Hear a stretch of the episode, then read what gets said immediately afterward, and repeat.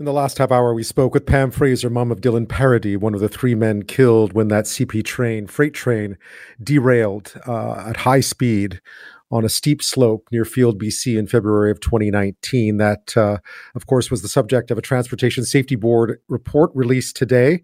Uh, it found that a combination of inadequate training, aging brakes in freezing conditions uh, contributed to the failed der- derailment. The TSB has made a number of recommendations to prevent similar accidents from happening in the future, including the use of automatic parking brakes, better training, more maintenance. Today in Parliament, the NDP's transport critic, Taylor Bachrach, asked the Transportation Minister, Omar Alghabra, what more the government will do to protect rail workers' lives. Honourable member for Skeena Bulkley Valley. Mr. Speaker, on a cold winter day in 2019, Dylan Paradis, Daniel Waldenberger Bulmer, and Andrew Dockrell climbed into a locomotive parked on a steep hill near Field, British Columbia. Minutes later, the brakes failed, the train ran away, and the three men plunged to their deaths. Now, the TSB just released a scathing report on that accident, saying, among other things, that CP Rail didn't listen to the safety concerns coming from their own workers. Mm-hmm. This government's hands off approach to rail safety is killing railroaders. When will it stand up to big rail corporations and protect workers' lives? The Honourable Minister of Transport. Our thoughts continue to be with the families and friends of those who lost their lives on that tragic accident. We thank Transportation Safety Board of Canada for completing a thorough investigation. The investigation report was released today. We're going to examine it, Mr. Speaker. We're going to act upon it, and we're going to build on the interim measures that we put immediately after the accident. Mr. Speaker, I want to assure my colleague and every member of this House and every Canadian safety is our top uh, priority, and we will continue to do everything we can to maintain the highest level of safety here in Canada. That was NDP transport critic Taylor Bachrach and Transport Minister Omar Alghabra in Parliament today discussing that TSB report. Of course, actions will always speak louder than words, and this case included. CP, for its part, released a statement today, as I mentioned earlier, contesting the TSB's findings. They say, given the gravity of this incident and the tragic loss of life, it was extremely disappointing that the TSB misrepresented the facts at today's news conference and misunderstood key facts about the incident in its report. Uh, it says CP remains the industry leader in technology driven train inspections with a decade long track record of reduced train accidents and improved train performance. Throughout the investigation, CP has fully cooperated with the TSB, and CP strongly believes that the real and substantive safety improvements are only achieved achieved when fact based and objective analysis is undertaken to truly understand the causes and contributing factors of an incident like the Field derailment. So, all that being said, and to make a little more sense of it all, joining me now is someone who knows about these kinds of investigations. He's a rail safety consultant and former TSB director of rail accident investigations. Joining me from Ottawa is Ian Naish. Ian Naish, thank you for your time tonight. You're welcome. So tell me a bit about what this report had to say and is it what you were expecting to see? Okay, yeah, well, uh, briefly, essentially, the, report said that the uh, the train that ran away and derailed in the Kicking Horse River uh, basically ran away because the air brake pressure had uh, basically there was no air brake pressure anymore in the, in the, train and it started to run away and the crew couldn't stop it and uh, they uh, when you ride when you ride a train, I mean, you either jump out or you ride it down. They knew they were running away, but um, it's a t- tough choice to make when you when you go down a hill like that. Um, and the reason that it ran away in the first place was basically it was a grain train. A lot of the grain cars are very old. Uh, they hadn't been very well maintained, so they were leaking air because of the cold weather. And get colder, the colder the weather, the more the air leaks out with around the gasket areas and the brake valves and brake cylinders. And um, and so, uh, although they put on what's called retainer brakes to to essentially have some kind of control of braking on the on the train, it just wasn't enough, and the train rolled, rolled away on its own, rolled down a two point two percent grade, which is very steep for railway mountain grade, and, uh, derailed. Uh, according to the report, then, what did the TSB find were the facts or the mitigating factors in this accident, in this crash, and what would have had to have been done to try to prevent them? Well, the contributing factors were it's a very heavy train, 15,000 tons. Many of the cars were in really bad shape in terms of air air brake leakage, and uh, the train was going down one of the steepest hills in the country. And uh, so, what could have been done? Uh, the equipment could have been better maintained. Um, the operating crews could have been better trained. And the supervisors could have supervised better in terms of making decisions on how many brakes to put on after the train went into emergency emergency because it was running out of air so fast. Uh, and then it when it goes into emergency, all the brakes go on and the train stops. But then the air because it was so cold and the air was leaking so much, the air air brakes and the cylinders leaked off and uh, and it started to roll away. But uh, essentially, first of all, if the cars have been very well maintained, it might not have been an issue. Second of all, given you got those cars, if handbrakes had been applied right away when the train went into emergency, uh, and third of all, there could have been a, a, dialogue between the train crew and traffic control and the roadmaster to make the right decision on how they proceed from their stop position at the top of the hill to get down to Field. And I think the idea there, the best idea would have been to just hold the train with all the handbrakes on, wait till the morning when the weather got warmer, and then it'd be easier to get the air brake, brake pressure back to to where you want it to be, and uh, and things might have happened in a positive sense. Ian, you investigated rail accidents over the years. How much of those factors were things that were already known prior to that night? Um, well, I mean, the railway knew about the uh, they knew about the condition of the train, but I don't think they connected all the dots. Um, training and supervision, you know, the railways like to make a lot of money for their shareholders, and I guess if they can cut down a little bit and a little bit, and nothing happens, then think things may be perceived as being okay. Um, the railways, there, there's a regulation for the safety management system regulations that railways are supposed to adhere to, and it's and whenever you make operational changes, and like for example, you get heavier trains and you're operating in the winter and uh, you've got and crews are reporting problems going down a hill, for example, you, you're supposed to look at the patterns as railway management say, okay, we, we got issues here. What are we going to do about it? And it's not clear at all that the railway did any of that. When you, that being said, then, um, was there anything in this report uh, today that came as a surprise to you in terms of in terms of either the findings or the recommendations? And do you think that what's contained in the report really is a step in the right direction to make sure that this won't happen again?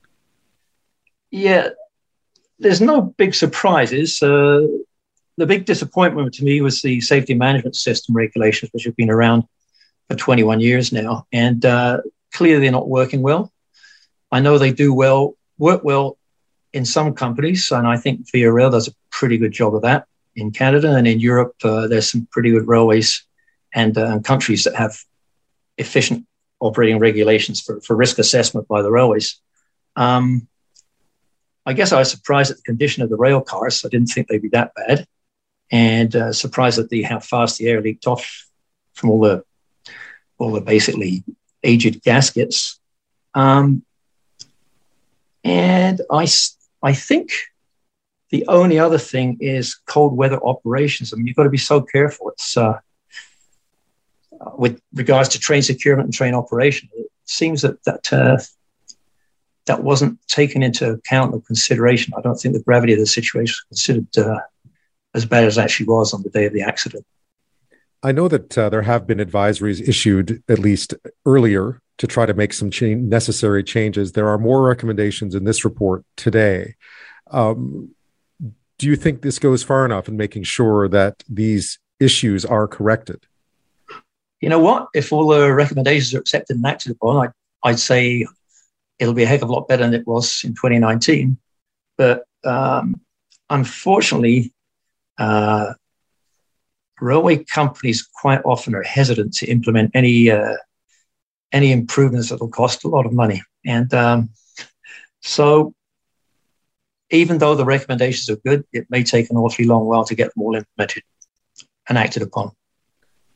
What are the what are the key ones here? If so, they, so listeners understand what are the key recommendations that have been made in terms of trying to improve uh, the safety of these trains, specifically in an area as dangerous as Field Hill. Well, I like I like the one about uh, implementing an automate, automatic parking brake on freight cars, which is which is great because the way handbrakes are applied to rail cars now, and that would be like a, a replacement for that to a certain extent. Uh, the size of the person, the strength of the person depends on that, how well you can apply the handbrake. But if you have a, an automatic parking brake that's actuated from um, from the head end locomotive, it's all automatic and it's the same uh, pressure applied to all the cars. So, I mean, that's that, and it saves a ton of time too. And that technology is there and it's been there for quite a while. Um, like a lot of other things, I guess. People do their benefit cost analyses. They look at shareholder demands and that sort of thing, and they, uh, you know, if you get if you're going to make an improvement, make sure the improvement is more than the equivalent level of safety to what you had before, you know, better. And um, I think that that would help a lot. Uh, audit a safety management system, uh, but then you've got to act on it, right? And uh, the railways really have to pull up their socks and do a better job of applying that regulation. It's a good regulation, but it's, uh, in my opinion, a lot of the railways just pay lip service to it. and um, I didn't say anything about training and supervision, and they didn't really get into that from what I read, but maybe I missed it. Um, you know, I think you've got to situations like Field Hills, places like Field Hills. You know, it's, it's, an important part of the link in the in the rail network across the Rockies. But uh, you really got to take it seriously how you how you look after the train crews that go through there and train them and supervise them. And um, you know, it didn't look like uh, it didn't look like uh, the operation worked well the way uh, the way a relief crew came in and so on and so forth. I'm speaking with Ian Naish. He's a rail safety consultant and a former TSB director of rail accident investigations. After this, we'll talk a bit more about uh, whether or not the report today, and we've already spoken about how it has to be enacted, but how much safer are trains today than they were on that tragic night back in 2019? We'll be back with that. I'm back with Ian Naish, a rail safety consultant and former TSB director of rail accident investigations. He's speaking to me tonight from Ottawa. Uh, Ian, I, I, guess one of the, the main questions is it's it's you know three years later, more than three years later, are the trains rolling around tonight any safer? It's warmer, obviously, but is this kind of accident not likely to happen again given the changes that have been made since that night? Um, I'd say it's marginally safer. Um, I, would like to see a lot more action taken by the railways and the regulator to, to have a really nice level of comfort of things going in the right direction. And some of the recommendations from TSB, they're going to take time to act upon. So there's going to be a there's going to be a gap for a while, I think. Wherein lies the problem then in terms of recommendations made after what was clearly uh, clearly an accident where they found many causes. Wherein lies the problem then with getting these recommendations instituted quickly? Well, there's a couple of things. Uh, they're usually made to the Minister of Transport. The Minister has to respond to the recommendations and have to get comments from the railways on what they think of the recommendations. Um, not one of the recommendations is binding. That's one of the parts of the TSB Act. They're recommendations, but it doesn't mean you have to do this. And so, you know, it, it takes time and sometimes it takes way too much time to get them implemented. Because as you were mentioning, some of these recommendations go back to earlier earlier tragedies such as Lac Mégantic. Yeah, yeah, and that's uh, securement of handbrakes and so on and so forth. And you know, you, there, I mean, Mégantic had I don't know between fourteen and twenty eight causes, uh, contributing factors anyway, and um, but there was one there was the locomotive equipment was terrible. The track was in terrible condition and uh, that uh, took a long time for the crew to get over the road. Um, didn't do proper risk analysis um, didn't train for you know uh, so i mean training and supervision is always an issue uh, in communications. Um, equipment condition shouldn't always be an issue but in the big accidents it can be. I think sometimes for people who don't work in this industry, and we see these massive trains go by, these huge freight trains, hundreds of more than 100 cars, the assumption is that there is the utmost care to make sure that something this large doesn't run away. And it sounds like that isn't always necessarily the case, although I imagine intentions are good. Uh, I mean, these are these are heavy, dangerous, giant things moving through tricky territory. And I think the assumption always was, well, they must be doing everything they possibly can to make sure nothing goes wrong. And it, I get the sense from the report and from what you're saying that that isn't necessarily the case. That's right. And, uh, you know, you can say in the case of the track condition, the track was in great condition. But in terms of uh, the actual train, the train was not in good condition whatsoever. And the, well, the weather was really, uh, really foul that day. And you can get onto prairies, and I think there's been a couple of, uh, well, that's a few years ago now, but uh, there's some crude oil derailments and explosions. And there, it was just an issue. The train was in okay shape, but it was going too fast for, uh, for a, a, bad condition track.